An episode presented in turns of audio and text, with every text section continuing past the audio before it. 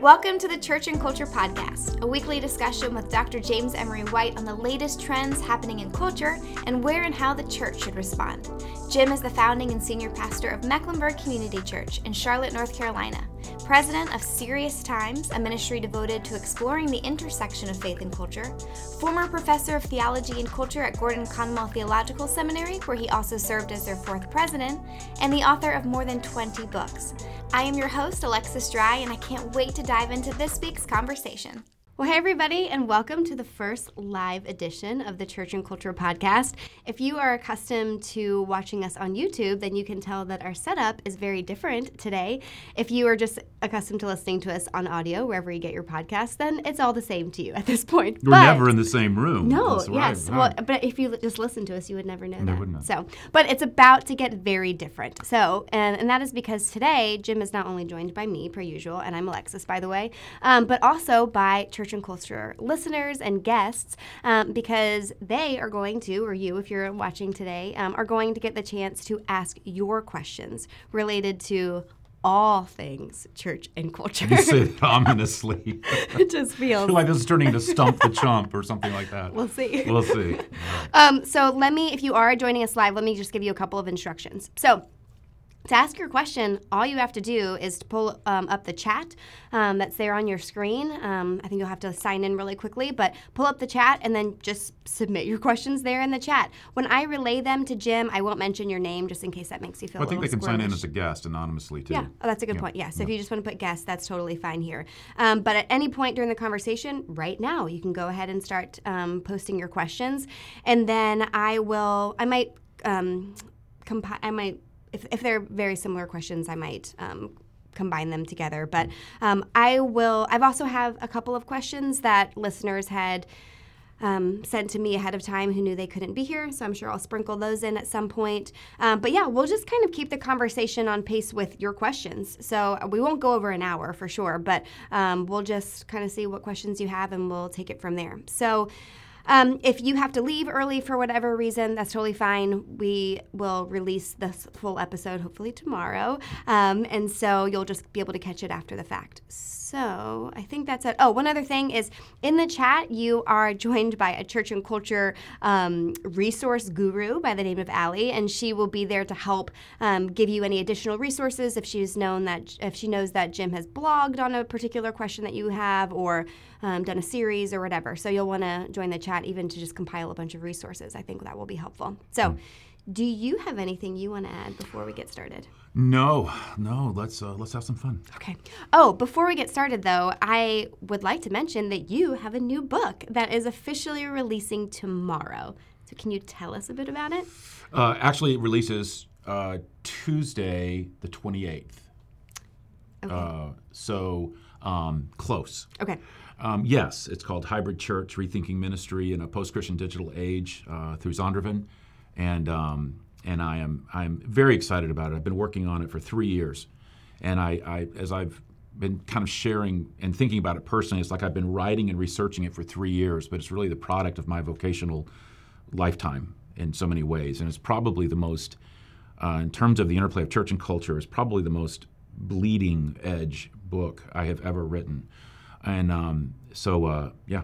Hmm. Well, if even the title of that um, caught your attention, you have some follow up questions. I'm sure you know um, Jim would love to answer anything that you have about mm that. So, all right, well, let's jump in. Um, our first question is um, let me make sure I can say this correctly. So, with all things Chat GPT, any advice on how to talk to kids about artificial intelligence that establishes the worldview that AI is not human and should not be a friend we seek out or treat as human? Yeah, I think this is really uh, very important because we're already finding that when we're bringing that into basic searches, it can get really sketchy really fast, the way Bing recently did, and it just didn't work out well at all. Um, and they had to pull it. So, um, the main thing that I would say about that is what I say about a lot of things with parents and technology.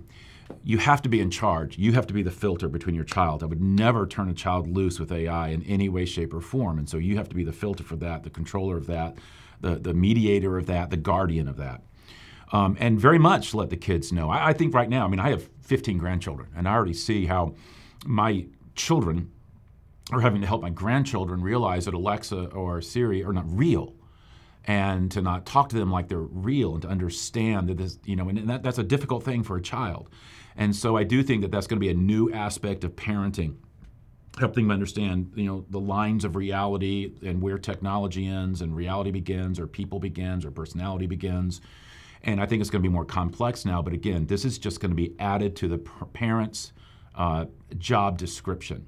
So I would say, you know, the three things that I've always said about parenting: be in charge, involved, and in control and that includes all things AI. So I wouldn't just turn them loose with that. I would tightly control it, and I would tightly monitor it, and make that part of the the um, the way that you help them understand and interpret the world.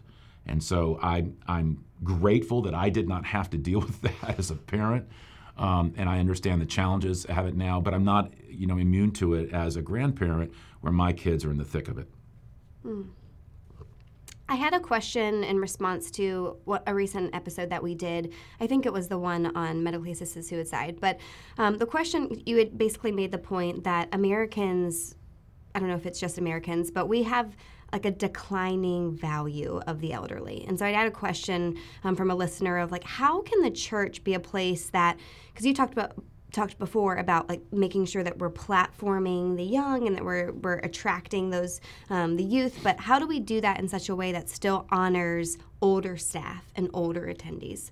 It's a great question because it's it's not you know if you're if you're a uh, it's not an either or. Okay. You know, this interplay between the young and the old. And sometimes it's kind of put against each other, like the way evangelism and discipleship are put against each other or um, you know being outward focused and you know evangelistic focused and, and, and, and inward focused in terms of development or assimilation.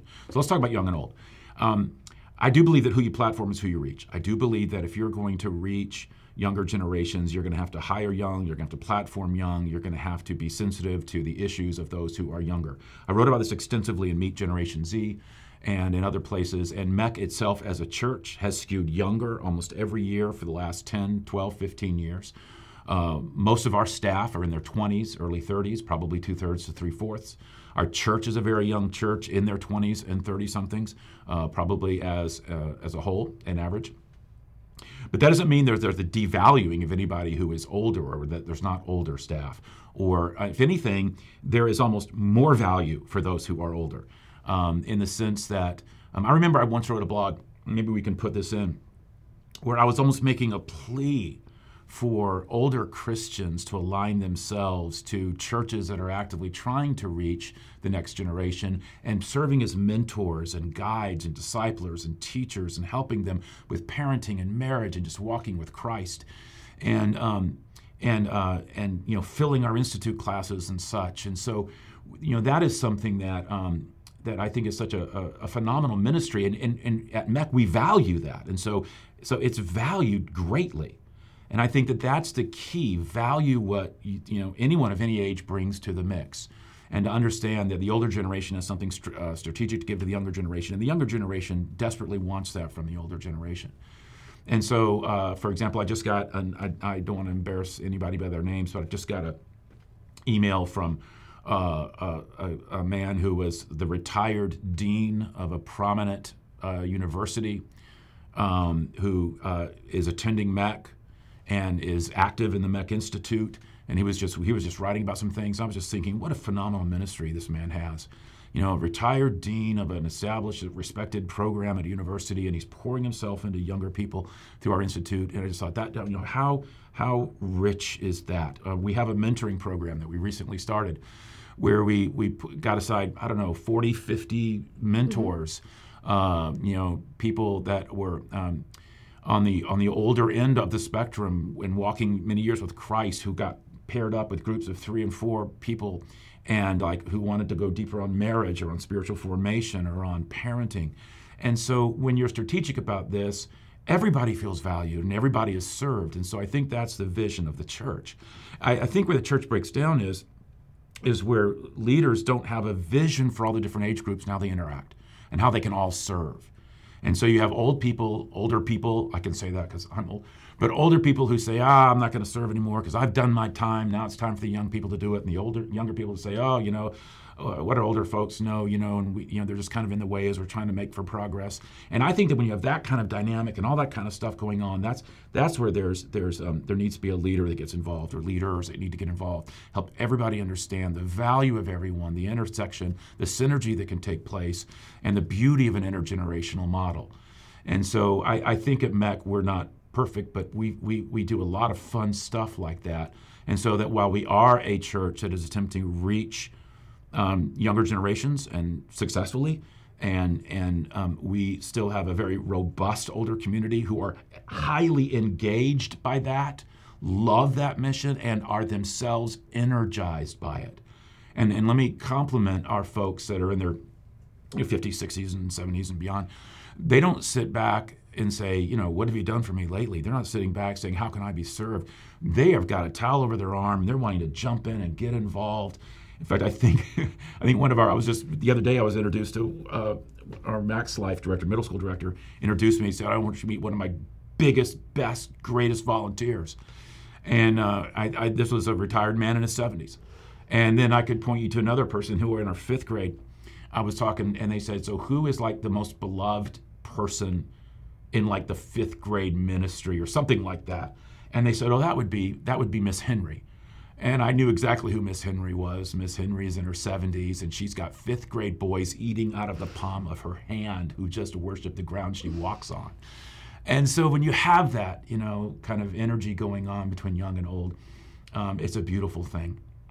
Well, I'll switch gears in just a second, but while we're on the topic, I have a follow up question to that because you mentioned that younger people do want mentors, mm-hmm. but how do you like reconcile that with like and I mean, you wrote a book on Gen Z, so you know more about this than I do. But like, I, I feel like even even millennials, but especially Gen Z, have this kind of posture of like, well, we're we're not making the same mistakes. Like we've got the, we've got things right that previous generations had wrong, or kind of. I've heard you mention before of even offering yourself, you know, to newer pastors or younger pastors in the area of like, hey, if we, I can provide you any assistance and people not really like taking you up on that. Like is there a tension between maybe wanting mentorship or wanting older people but then also feeling like mm.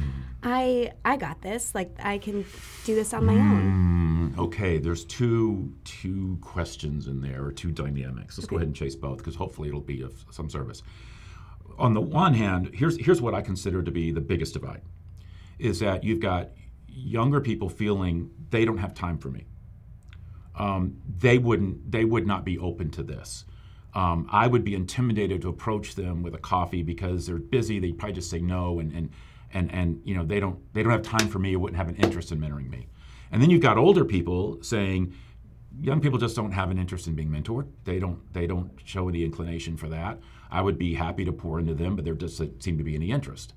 So it's like I find is like when I'm hearing from young people, gosh, I'd give my right arm to be mentored in these key areas, either in parenting or marriage or finances or my walk with Christ. I would love to be with an older man or an older woman and, and to do that. And then you've got older men and women saying, I would love to pour into younger folk in any way that I could. They do it with humility and a towel over their arm, but I don't think there's interest. And so somehow there's a communications breakdown and an understanding breakdown between the generations because um, I hear both sides being wanting and willing to do this. So when I talk about this, um, and I do it a fair amount, at least whenever there's an opportunity, and you've heard me do this, I'll say, hey, uh, folks, take the initiative and go to somebody and say, look, I would love 45 minutes of your time. I will not waste your time. I will come with questions. They'll be pointed. I would love 45 minutes coffee with you. Would you, would, you know, to, to, to grow my walk with Christ and, and could, could we do that? I don't know of a single like I, I, would tell the young folks in our church, I don't have a single older person in this church who would tell you no. Hmm. Not one. Not one. They would be honored. And at the same time, uh, um, all of you who are older, um, if you don't think they, if you, if you, I mean, if you don't think they're wanting that, how about you take the initiative? Yeah. People you already have chemistry with and you're you're enjoying time with, just say, look, you don't have to say, hey, would you like to be mentored? it's more like, hey, I, you know, I really love what I see happen in your life. I love your family. You know, you seem to be growing in Christ. I'd love to get to know you better. Would you ever be open to a coffee? And what you're really doing is you're offering to open up your life to them. And so when you kind of create that and make that legal in a church, then, and again, I think it comes from the top down, mm. then it changes everything. Now, you brought up a second thing, though, that I think is, is a little different. Um, I mean, if if there's pride involved, um, well, I mean that's that's got to be one of the most deadliest sins and the most life hampering ones, and you you do see it sadly, and let's just go ahead and say it, and that's where you have someone who is, you know, 25 years old, and, and I'm going to be caricaturing this, you know, but the 25 year old who knows everything. And the 25 year old who acts like anybody who's older hasn't read the books they've read or isn't up on things and isn't as cutting edge as they are and so therefore is irrelevant to their life because they don't know anything. And and and again you know I, that that's that's a you know that that's just that's just a pride that that is is not helpful and and is not true either it's not an accurate self-assessment and um and um and so that that is that is dangerous. And I'll and I'll speak to pastors out here. I mean, you you you you shared a story that I I don't know that I would have. You know, I'm, I'm ready to. Sh- oh, but I'll share it because um, I've shared it with you. And and is that I remember there was a season a few years ago felt burdened for young pastors in our area, church planners and such. And I I I reached out to I think about I think about 15 and just said, "Hey, I'd love to welcome you to the area and get to know you and if there's any way I can add value or you know serve, but I'd love to just get to know you. How would you know? Let's have a coffee. And so um, and so we met. I met for like 10, 12, 15 coffees with these new pastors in the area. And I remember I, I just you know let me get to know you and all that you know. And then at the end I said, well look, if I can ever be of value, I'm always here. If you ever run into anything, if you want to get together more regularly or regularly at all, if there's anything Matt can do, I can do. If you ever want to pick my brain about something, you know, I, you know, I, I, I, I uh, you know, I'm, I'm here, you know, and I would love to, to serve. And, um, and I, and I did, I did say privately, not one of those 15 I ever heard from again. Hmm. Ever followed up on that? Ever said, man, I'd love to, you know, and that's fine. My ego didn't need it. My time schedule didn't need it, you know, but I would I remember I did reflect later, and then again I, I don't want to be hard on those because there could have been all kinds of life issues with and reasons for those folks, and it could have just been that I was off-putting and not an attractive personality, and they didn't want to have any more time with me, which is fine. But um, but I, I, I was struck that of like 15 people, you know, you would you know I, I would have given my right arm for that when I was their age, when I was in my 20s and my 30s, and so um, you know you would hate to think that because you know, we're all local pastors. There's this kind of subtle competition kind of vibe, which I would hate. Um, but uh, these were, I mean, you know, I mean, these were church planners, you know, mm-hmm. and so I, I, that was that was disheartening for me, um, and uh, and I do think it's disheartening when maybe a young church planner would reach out to someone 300 miles away, but not three minutes away. But I do think that I would say to younger pastors, the same thing that I would say to our younger members here at MEC. There's not an older pastor in your town who would say no to a coffee from a young pastor, church planner. I don't care if you're planning down the street. If they've got any maturity to them, any wisdom, any sense where they've been around a while, you know, been around planning 20, 30, 40 years, I mean, they're not going to be threatened by that, and, and they're just going to celebrate a kingdom win. And if you're bigger than they are in three years, who cares if they've got the right mentality and mindset? but they would welcome a coffee and pour into you in any way that they could and would be willing to do that. So take advantage of that because you're not going to hear a no, and you need that kind of wisdom. Because I'll tell you something. Also, get it out of your head. And again, one last thing, just for pastors, because I know not all pastors are listening, obviously.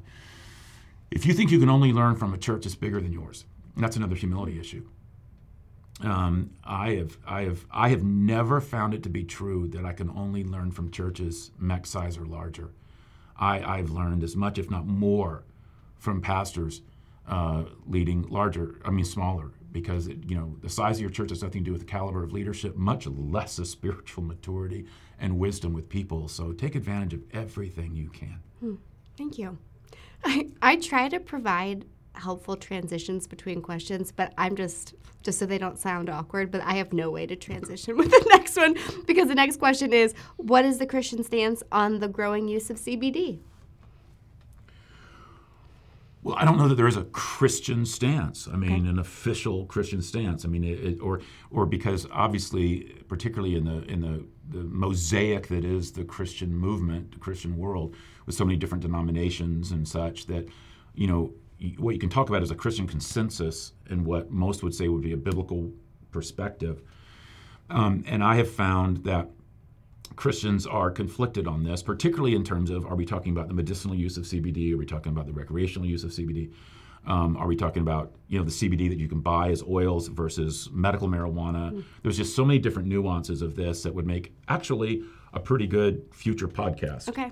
Um, because there's so many nuances, but I would say that the average, the typical Christian consensus, if I were to you know, you know, dare a a assessment, I would say that recreational use of marijuana would be probably frowned on by the typical Christian. Yeah, that would be the Christian consensus. There has been historically. Um, yeah, and it would be in a different category than drinking because um, the Bible actually speaks about drinking, speaks about alcoholic intake, and does not condemn it, just its moderation. And when you have uh, marijuana, you are talking about a hallucinogen. I mean, you are you are getting into a different category of, of, of things that almost anyone in medicine would say you're, you're in a different category. You know, not saying that that precludes it. You're just in a different category. And also, Christians would be in consensus against it if it is indeed in your state against the law. Therefore, to take it would be doing something illegal, and that would be, on face value, wrong. Um, medicinal use of marijuana, I don't know of too many Christians, ethicists that are against that when it goes through a, a, a, a, a doctor. Uh, it's been pretty well demonstrated to help out with some of the pains and issues with glaucoma and such. So, again, it's a multifaceted thing. It almost depends on what we're talking about and how it's applied. Okay. And you had done a whole um, message on is it okay for Christians to use marijuana? So, I did. Yeah. I did. We had a whole series, and it was one of the most popular we did, and I've and I, I think I mentioned you the other day. I want to have a part 2 mm-hmm. but we did a whole we did a whole series called "Is It Okay for a Christian to?" And then we filled in the blank. You know, is it okay for a Christian to to gamble, to smoke marijuana, to get a tattoo, um, and um, to um, I can't remember what some of the others were. Be cremated. To be cremated. Yeah. All these different things. Mm-hmm. And and and it was fascinating because these are like the questions people have, uh, and and so they were hanging on from the rafters doing that. So I've got a a whole other set that I'm working on that uh, that'll be fun to kind of revisit culturally. Yeah. Well, speaking of um, all things related to culture, we have a question about how, like, what are some resources that we can use to stay up to date with culture? With all like the news coming in daily, um, how do we cipher through it? How do we know what to read and what not to? You know, it's interesting. Let me give you one answer, and then and um, that uh, it, it, let's think about an investment analogy. Okay. Let's say you want to invest in stocks. Okay, there's there's two ways to invest in stocks. You can get someone who is that's what they do for a living. You find a good manager of a mutual fund, someone who's, who really studies and lives with those stocks. Uh, they're they're pouring through price earnings ratios and all kinds of things all the time. They're evaluating the market and they're giving you the best advice and they're feeding that to you because you would have to spend hours and hours to do that or help go to school to learn how to do that or be trained to do that and it's and it's difficult so you really need someone you can trust to do that or you can do that all yourself. And um, you need to have a little bit of both. You need to know a little bit about stock market if you're going to invest in it. You need to have some rudimentary knowledge. You need to kind of know how to tell you know big lies from big truths and all that kind of stuff. But you also probably need to rely someone someone who's like doing that full time and trained for it. I would say that when it comes to keeping up with culture, that that's probably not a bad analogy. One of the reasons why we started Church and Culture was because um, that there were people saying, "How do I keep abreast with this? I don't have time, or I don't know how to do it. I don't know where to do it." And so that was an area that I'd invested my whole life in, in terms of my graduate studies and being a professor of theology and culture, and and, and researching and studying and writing about this. And so, and so essentially, what you have with Church and Culture, and specifically the Church and Culture website, is every day I mean, the news has been sifted from 30, 40 different news sites from around the world, and here are the here are the four leading stories that would be of relevance to the interplay between church and culture. Here are twice weekly blogs interacting, dealing with, keeping you up to date on all things related to church and culture, and, and perhaps some beginning thoughts about how to think Christianly and biblically about those current cutting edge issues.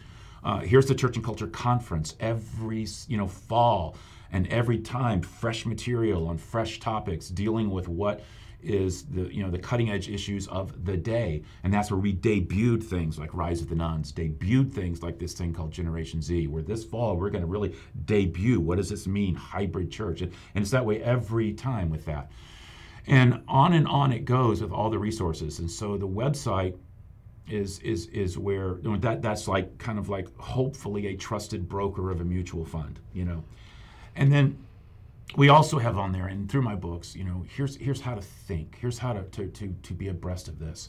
I, I always recommend my little book, um, A Mind for God, which is just how do you begin to think biblically? How do you begin to think Christianly? What are the books to read and the foundational things to think about?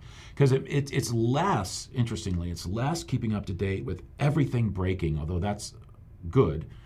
But um, but you know, C.S. Lewis once made something interesting. He said, you know, one of the best ways to really become an astute judge of culture and to be, uh, because he said that's what people say I am. That's what he said about himself. Everybody says I'm, so, I'm, I'm such good at reading culture. I'm so good at understanding, you know, all that. And he said it's only because I've studied so much of the old books, and I kind of know how culture has changed and how culture is supposed to be.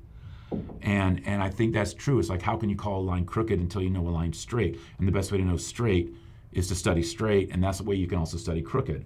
Or another analogy, um, the Treasury Department, when they're trying to train people to know how to spot a counterfeit, you don't study counterfeits. You study authentic bills to such a degree you're able to spot a counterfeit. And so that's why the whole appendix of A Mind for God are books, you know, that, that ground you in, in a biblical worldview and ground you in, in, in um, in, the classics of culture so you can really begin to understand things because the, so many of the questions that we're dealing with today they're not new. They're applied to new issues but the questions aren't new. The values are not new. And so we sometimes act like we're having to think about these things for the first time. We're not. And that's what leaves a lot of people flat-footed or giving very superficial shallow answers. Um, and so um, so I would say yes, you take advantage of things like church and culture and, and the website and all that is there and all that's being poured into that. But then also ground yourself in developing a mind for God and and, and through reading and, and reflection and and so um, that would be my, my recommendation. Hmm. Oh, I can't wait for this one. Can you speak to the Asbury revival? They, they hmm. also asked and what it says about modern worship, but yeah, just your thoughts in general. Well, what it says about modern worship, I really would love to, to bracket as a second conversation. Okay. I mean, so make sure I follow up on that. Okay. Asbury Revival, I'm I'm nothing but just I've been thrilled by it, um, and I have uh, watched live feeds of it uh, per their request, and uh, you know, I, and I wish others had fewer others had flocked to it, almost like you know um, gawkers um, because that made them have to shut it down or shut not you can't shut down revival but shut down the public meetings because the town couldn't handle anymore because so many people were coming in either voyeuristic or just wanting to be somehow you know get a selfie with it. Yeah. And, and other things. And christian celebrities were trying to come there and get attached to it. So they had to stop christian celebrities. There's a lot there that just was disheartening to me personally. Like that what was so authentic and organic with these these college students. If you know anything about the asbury revival what they're referring to is there was a typical sleepy, I think it was a Wednesday chapel. And um, the guy even said when he got finished with his talk, he said it just wasn't that good of a talk. but it was like they were worshiping, and, it's like, and but students didn't leave, and they didn't want to leave, and they just kind of kept going, and it kept going, and it kept going, and and here two three weeks later, you know, it, it just it was like around the clock and growing and swelling, and then people started coming from all over, and numbers of twenty and thirty thousand. We're talking about a little town in Wilmore, Kentucky, of six thousand. And so um, I, uh, I was thrilled at it. What, what I was not thrilled about was how so many people through social media were using it to take shots. Like, um, you know, uh, and, and taking shots at other Christians. And that kind of gets to the second issue you said about worship. People are like saying, see, this is stripped down, this is kids, this is guitars, it's not this. So therefore, let's critique all the other kinds of worship styles that are out there. That's just that's just silly or or you know where you're trying to like make what happened there an indictment against everything that's not like what happened there. Um, the fact of the matter is, if you understand revivals and awakenings, you know that um, it's always a Holy Spirit thing that has very little to do with the mechanics at hand. Uh, for example, uh, if you wanted to go and say, well, let's let's let's try to you know let's let's try to study how like how did they teach? What was the sermon? What how did they do that? That's crazy. Like Jonathan Edwards, the First Great Awakening. If you know, if you know anything about Edwards, he was very bad eyesight. People don't know. Couldn't, and so he would hold his message up like this when he was giving it, you know, because he couldn't hardly read it, and he'd be reading it kind of flat and monotone like that, and people were writhing in the aisles. I mean, this is all Holy Spirit thing. It had nothing to do with Jonathan Edwards' lack of teaching acumen or how he did it. Uh, Second Great Awakening, and you know, largely camp meetings. You know, a totally different kind of venue and and environment and and and such. And then, and you know, and and and so you can just when you study all this, it's just what happened at Asbury was beautiful. Just let it be beautiful. Don't use it. I, I tweeted this. Quit using it to beat up on other on denominations. That I mean, this Asbury's Methodist on other denominations and how they do it, or other theologies, or quit using it to beat up on other worship styles, or beat up on on other things. Just let it beat up on you. Let it beat up on your heart. Let it just, you know, that's what this is about. And um, and uh, and don't try to capitalize on it or just run over there so you can get a selfie about it so you can feel self-important or don't. I mean, and I'm not trying to sound snarky about it, but I just saw a bunch of people respond to this in a way that was just so anti what I thought was happening there. So I loved what was happening there. I think it has absolutely nothing to say or an indictment of anything else. It was just a movement of the Holy Spirit, like there are movements of the Holy Spirit all over the planet. That one got a lot of social media attention, which is fine. But there are things like that breaking out as amazing, if not more, uh, you know, in, in developing countries and in Africa and in Asia and so many other places. And it's just, you know, let's just celebrate the Holy Spirit. Let's celebrate what he wants to do and how he roams wild and free. And also that even if in your church, um, you know, you have a sleepy Wednesday night meeting that starts at seven and ends at eight, and everybody goes right home. Uh, doesn't mean the Holy Spirit wasn't there, and it doesn't mean that wasn't sincere, and it doesn't mean it wasn't real, it doesn't mean there wasn't life change, and it doesn't mean that you are a second-class citizen or that the Christian faith is built around these amazing experiences, and you have to just run from experience to experience to it factor to it factor. I mean, the, the truth is, is that for most of us, we'll never experience anything like that. Our churches will never experience anything like that. But the Holy Spirit is there and doing His work, and we just need to celebrate what He does and just say, hey, you know, whatever happens for the kingdom, you know, yay, God. Love that. Um, so the next question says, I hear you recently ordained your first female pastor. Can you talk about that? It was you. Mm-hmm. Uh, Alexis, uh, we did recently ordain you, um, and um, and did it with great joy. You know, I, have taught for years, years, uh, and have blogged about women in ministry. We have a podcast on women in ministry that mm-hmm. I would encourage that you listen to, and we'll try to put that in the chat room. I've always had a view and a theology of this I always used to kid, you know, pleased nobody, you know, complementarian or egalitarian. But I then I would tongue, tongue in cheek say, but at least, but mine's biblical. mine's a biblical view.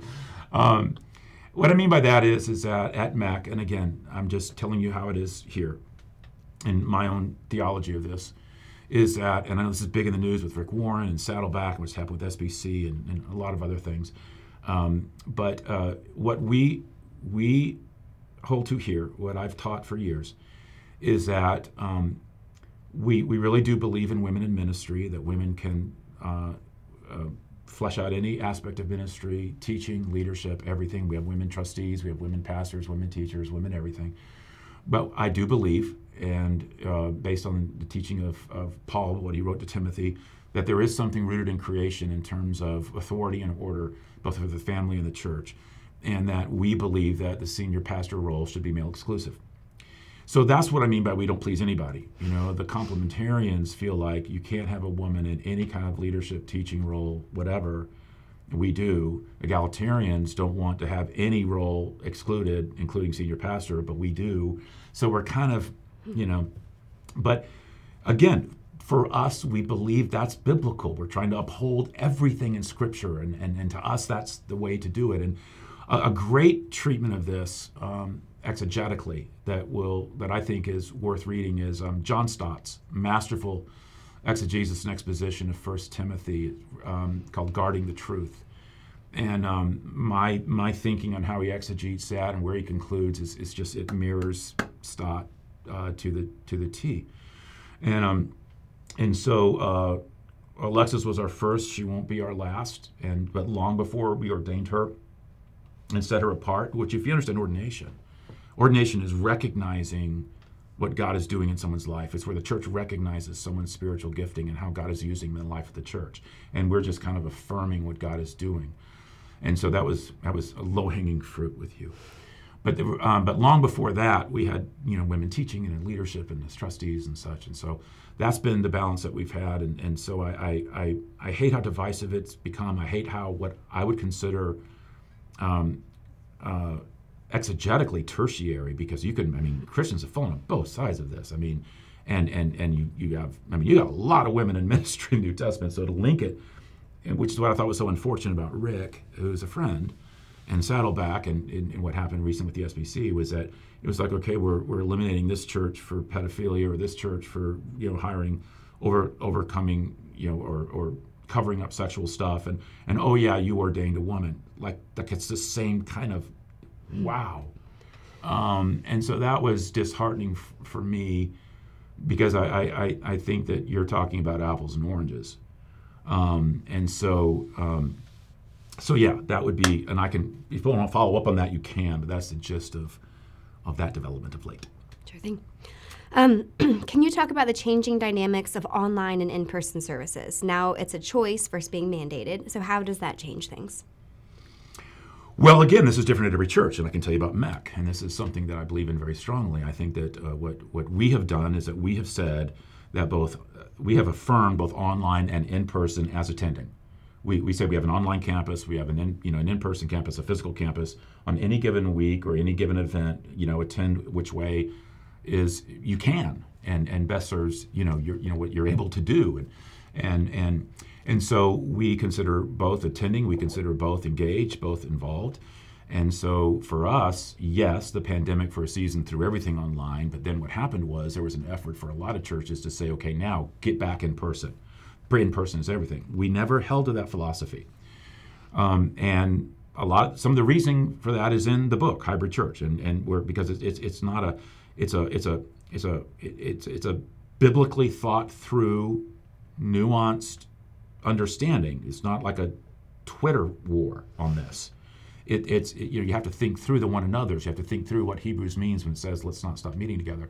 And I think that, that the way that is often those things are parroted out, it, it's not so neat and clean, biblically and exegetically, and uh, theologically. And so what where we have landed is that we have these two campuses attend either one, and uh, both are legit attending and um, and what most people do again is, is a hybrid. They do it. They do a combination of in person and online. And you know they might be in person one week and online another week. It might be because of travel or because their kids are sick or because they that week they they prefer it. We have a lot of people. I mean, a lot of people prefer the online campus.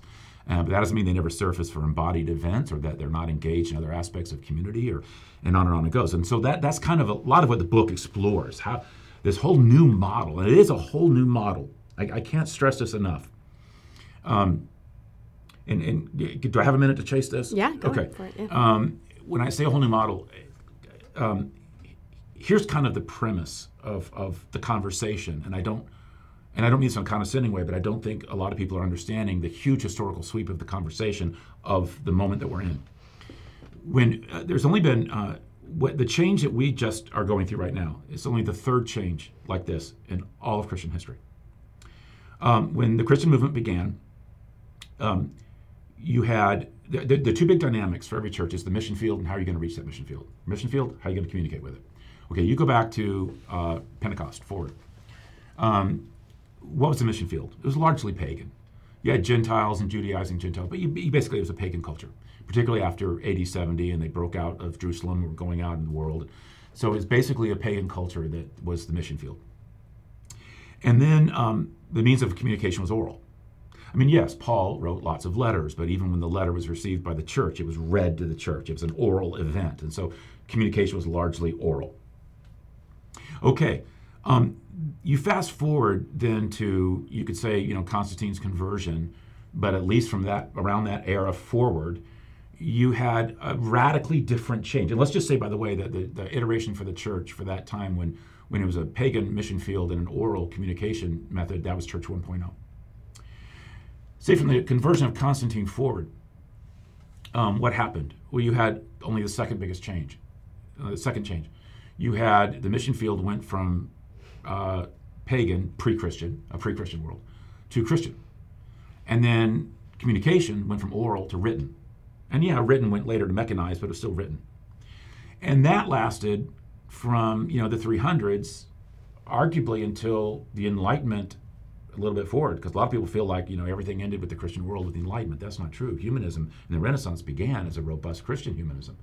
Um, it took a while for the Enlightenment ideas to take hold. In fact, until like now, very recently, did we really tip over into the third era, which was and so Church 2.0 took over for that middle area. Now, our era is it's changed again, only the third time. Now we've gone from pre-Christian to Christian to post-Christian and we've gone from oral to written to digital. So from Church 1.0, Church 2.0 to what now needs to happen, we need to become Church 3.0. Totally different way of approaching things, a, a real rethinking of the church in light of being a post Christian digital world. I, I, I, again, I don't mean this in a condescending way. I mean it in a like a hopefully a prophetic way. I don't think the average Christian realizes what a profound change is happening right now, and it's only the third time in 2,000 years of history, and how it changes everything. And the model of church that's going to have to be forged, and it's a new model, is hybrid. And I have no doubt that much within that model is going to be deeply challenging. And it's going to have its, its critics. I mean, there's, a, there's always this visceral resistance to something that truly is a paradigm shift. But there needs to be this paradigm shift because there's never been a cultural shift like this in over a thousand years. Hmm. And so this is a, a profound, a profound time. Let's stay on that topic because one of our um, guests had received an advance copy of Hybrid Church. So they've already read it and they have a follow up question because you talk about in that book how the average unsaved person used to be like an 8 out of 10 in terms of being ready to. On, on a scale, yes. moving down the line toward, yes, yes. Yes. And now they're like closer to 3. So can you elaborate on how that changes the process and the efforts that MEC is making to yes, move people yes. down that line? And to, to, kind of give a quick snapshot of what she said, uh, that is in the that is in the book. Um, I make the case that uh, there needs to be a change from an event-oriented approach toward, for example, evangelism, um, to a process and event. Um, and I've been I've been I've been uh, teaching about this in some of my speaking for some time, but this is the first time I've really fleshed a lot of this out in, in a book and, and put it in and kind of let it mature in my own thinking in, in terms of this. Like I said, this book was three years in the, in the writing and research. So, in essence, it's this is that before, um, let's just say 1950s, 1960s, I'll just pick that arbitrarily, the, the days of Billy Graham at his heyday. You know, the average person that you were trying to reach was sitting on an eight on a scale of one to 10. You know, zero is as far from Christ as you can be, and 10 is that moment where you come to saving faith and knowledge in Christ. Okay, the average person was sitting on an eight. What I mean by that is they were pretty far down the line. They already had a lot in their spiritual pedigree. You know, they had they believed that truth existed. They they had a background in church that was relatively uh, positive. They had a positive view of church leaders and religious leaders. They had a built-in sense of guilt and conviction that would kick in whenever they violated the basic tenets of the Judeo, Judeo-Christian value system. They they um, you know all of the they, they believed the Bible was was trustworthy and they honored the Bible. And I mean, oh my gosh, if I had all that in somebody today, I could, you know, win them to Christ with a tweet. And so, you know, they were just on an eight. You just all you had to do was bump them. And if you know anything about the um, the top evangelistic approaches of that era, they were all designed for bumps. They were all designed for event evangelism, not process. They were already on an eight, so all you had to do was just bump them. Hmm. And so, what were the four biggest ways that you reached people for Christ back then, or churches did evangelism? Uh, revivals, busing, door to door Uh, visitation, and Sunday school. All of them designed for someone who was on an eight, which is why Billy could get up with his crusades. And Billy Graham's one of my greatest heroes. And my time with him before his death was some of the, Ruth, some of the greatest times of my life. And you know, but he, he but his his era was he could stand up and say the Bible says. And and and people would go, oh, oh, you know, and and that's that's that doesn't have the effect now uh, that it did. Um, busing, you drive a bus through a neighborhood. Hey, parents, load your kids up on this bus. You don't know us, we don't know you. We're strangers, but give us your kids. We're going to go halfway across town. We, we'll, we'll get them back to you later today. That's not going to happen. And, you know, Sunday school, wanting to begin your entire spiritual exploration with an intense small group experience on campus of a church, not going to happen. Um, and door to door, I mean, that's even illegal in most Garden Gate communities. And and not only that, it's it's it's it's just it's just not considered particularly effective.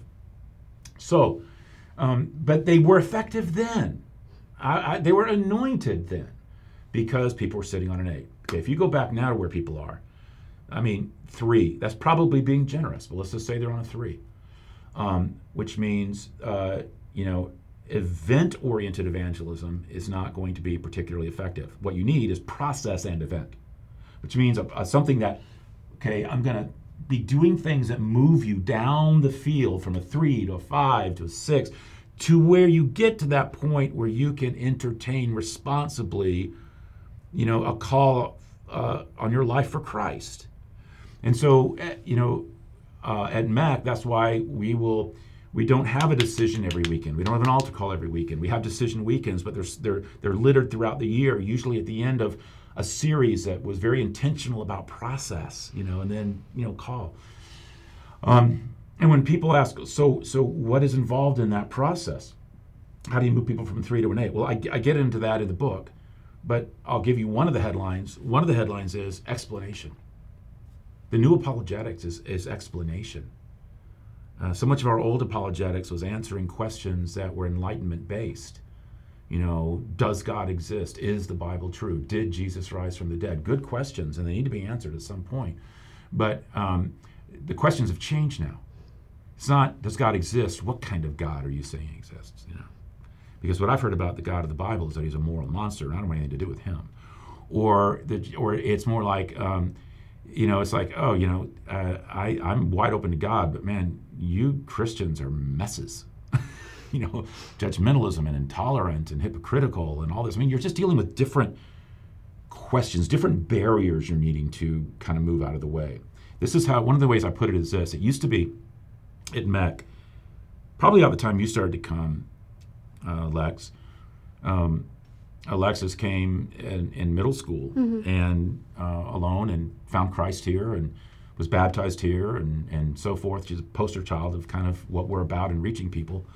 But early on in the 90s and 2000s, when someone would come as a non Christian, the typical person would come thinking they were Christian. And then a lot of the process was helping them understand that they weren't. you know, they had a cultural Christianity. Um, and, and, and then stripping that away to where they realized, oh my gosh, I, I I'm really not a Christian, and I really do need to come to Him as Lord and Savior and leader and forgiver. Now, I say to strip away cultural Christian stuff. Now they come saying, absolutely, I'm not a Christian. the last thing I want to be is a Christian. And you have to strip away the caricatures of what they've got in their head that it means to be a Christian. So it's still a, process, it's still a stripping away, but a stripping away of different things and then when they realize, oh my gosh, okay, if that's what I've been rejecting, maybe I haven't been rejecting Christianity. I've been rejecting a caricature of Christianity. Okay, give me, give me, okay, tell me, tell me about this Jesus then, the real Jesus. And then, so that's where you begin. So that's something of that dynamic. Well, so is that related? Because we have a question about how do you choose your series? I'm sure those two things are related. Oh, they are. You know, this is why you know why what I do with church and culture is is so integral to being to me being a pastor, and particularly a church that is trying to reach the unchurched. And again, uh, as you know, 70% of our total growth comes from people who were previously unchurched. I know that's a staggering number, but it, it's, it's, it's, it's our number. And it has been for the whole run. But that's intentional because so many churches, and again, I'm not trying to put those down. I'm just, I just, I, give me an umbrella of grace to just say what I, what I'm trying to say. So many churches have evangelism as rhetoric, but not reality and they they talk good talk, but they, they, when you drill down, they're really not they're really not thinking about unchurched people and what it takes to reach unchurched people. I mean, so many times, and, and you've had this happen too. So many times, people from other churches or people who are new here come and they spend a little time, and after about a day, or two, a week, a month, they say, "Oh my gosh, you guys really are for the unchurched." Like like really, I mean, we're talking DNA. Like like you're asking questions about this kind of stuff every day, about everything, and that's true. And so my study of culture dovetails wonderfully with, with series selection. And it's not that I'm just constantly doing topical cultural series. It's, it's more like, okay, I may be doing a series that's verse by verse exegetical through a book of the Bible, but the questions that I'm addressing as I teach it are the questions that a natural mind would ask. Hmm. So, for example, right now we're doing a series called Primordial, and I'm walking the church through the first 11 chapters of Genesis. I'm teaching Genesis 1 through 11, basically verse by verse, basically expositional, basically straightforward. But if you don't think I'm not hitting the pause button and saying, okay, I know what you want to talk about, where did the dinosaurs fit in? How long were these days? What about the Big Bang Theory? What about evolution? What about gender when it says male and female? What about what does it mean to be human? Um, and so I'm, I'm addressing the questions of our day because I know those are the questions they're bringing to this text. And so you can, it kind of helps you. Uh, so it's not just you're always doing topical series, but when you're walking through something, a, a, section of the Bible, you also are bringing, applying that Bible to not only issues of life, but issues of the day. And, and that's a, that's a, to me, I find here, it's a vibrant, electrifying thing to do um, uh, for, for the people we're trying to reach. Um, one of our um, guests has pointed out that COVID definitely, and we've talked about this in another podcast, definitely did a, did a number on the whole idea of like quiet quitting, and we felt that like within the church as well.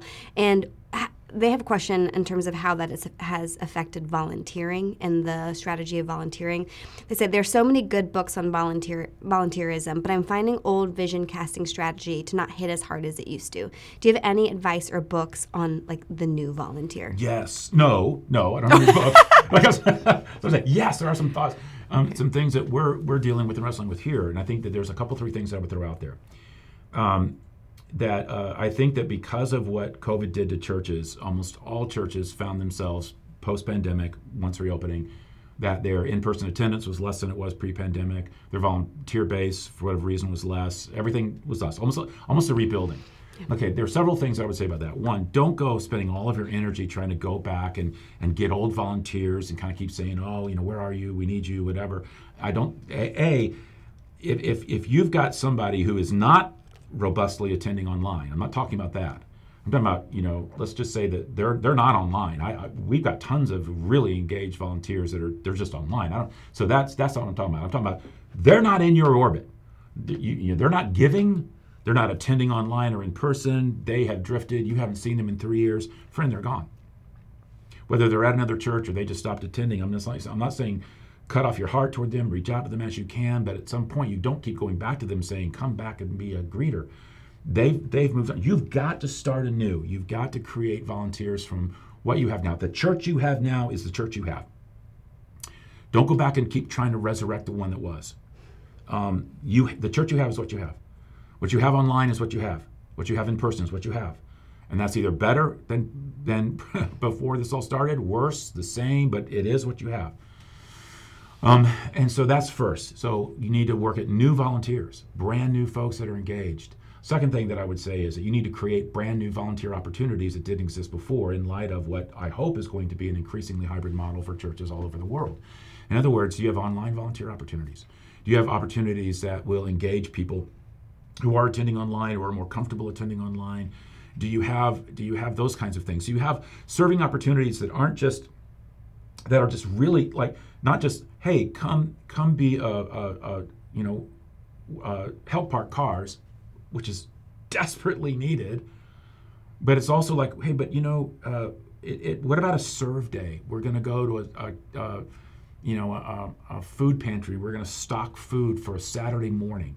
Well, you know, you look for different ways to serve and engage where somebody says you know not that but i could do that you know it's a variety. Not everything is in other words, I think that we built so much of our volunteering around a Sunday centric, big attractional crowd event. And there's nothing wrong with that. But, you know, but at the same time, we, we need a vision that, that sees a seven day a week incarnational serving approach and helping people see how they can make a difference that way as well.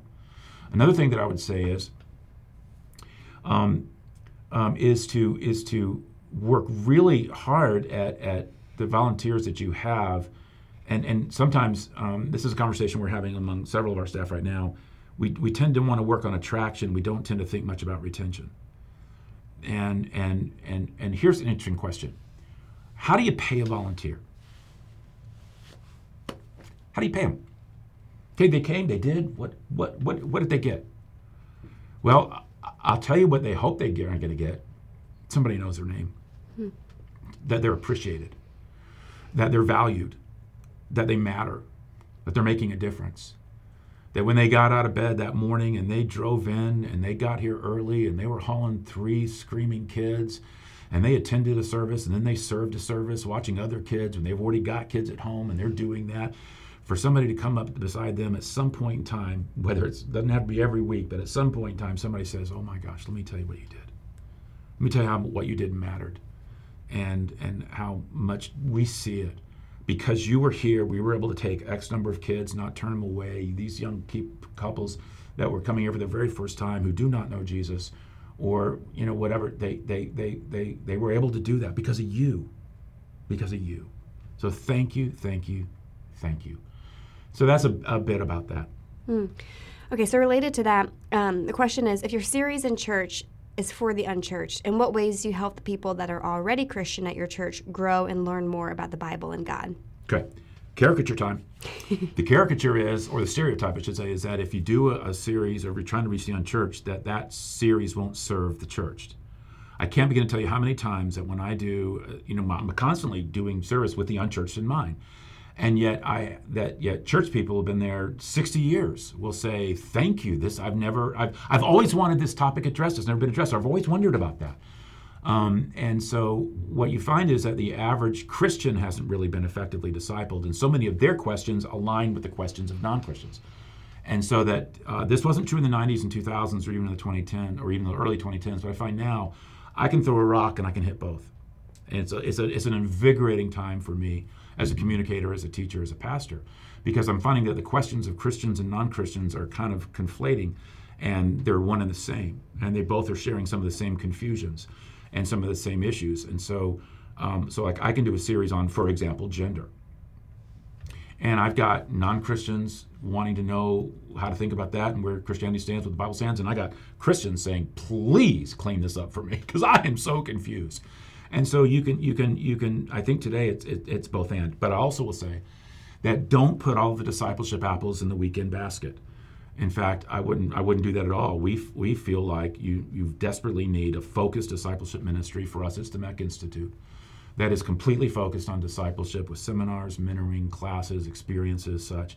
For ours, we have everything from beginning classes on how to pray all the way up to graduate level courses in systematic theology or church history, um, mentoring experiences, trips to the Holy Land, everything you can imagine. I mean, it's just this amazing institute uh, experience for discipleship, which we'll be going into more in the um, in the uh, church and culture spring workshops. There's an entire if you, if you come to the ministry workshops, register for those next month. An entire one of the workshops is entirely on the MEC Institute and how we do that and what's involved with that. But we focus on discipleship through that. We don't put all the eggs in the basket on the weekend. Hmm. I I think we're gonna call. I think I'm, we're gonna end our conversation now. I feel like if I if we go in a different direction, we might run out of time. So, okay. um, all to say, um, if you didn't get your questions answered, don't be surprised if you see them as the topic of an upcoming podcast. So don't be dismayed there. Um, if you weren't able to join us live and you're interested in getting hold of some of these resources, I'm sure we will have a very lengthy um, show notes um, put together for you. Um, but this has been so helpful. I really appreciate everybody who um, provided the questions. I mean, yeah, we didn't even get to all of them, but all of the questions that were asked were so great. Thank you for your time in answering this. Um, and yeah, do you have any closing remarks before no, we? Just can I pray for everybody real quick? Quick? Yeah. Father, thank you so much for this conversation that we're able to have. And I just thank you for the questions, and I just pray that the answers were helpful. But I want to close the way I often close privately and publicly as well. I pray that what was of you will remain in hearts and minds, and what is not will quickly fade away. But it will be the Holy Spirit that will make that decision for us. And I pray that in Jesus' name. Amen. Thanks.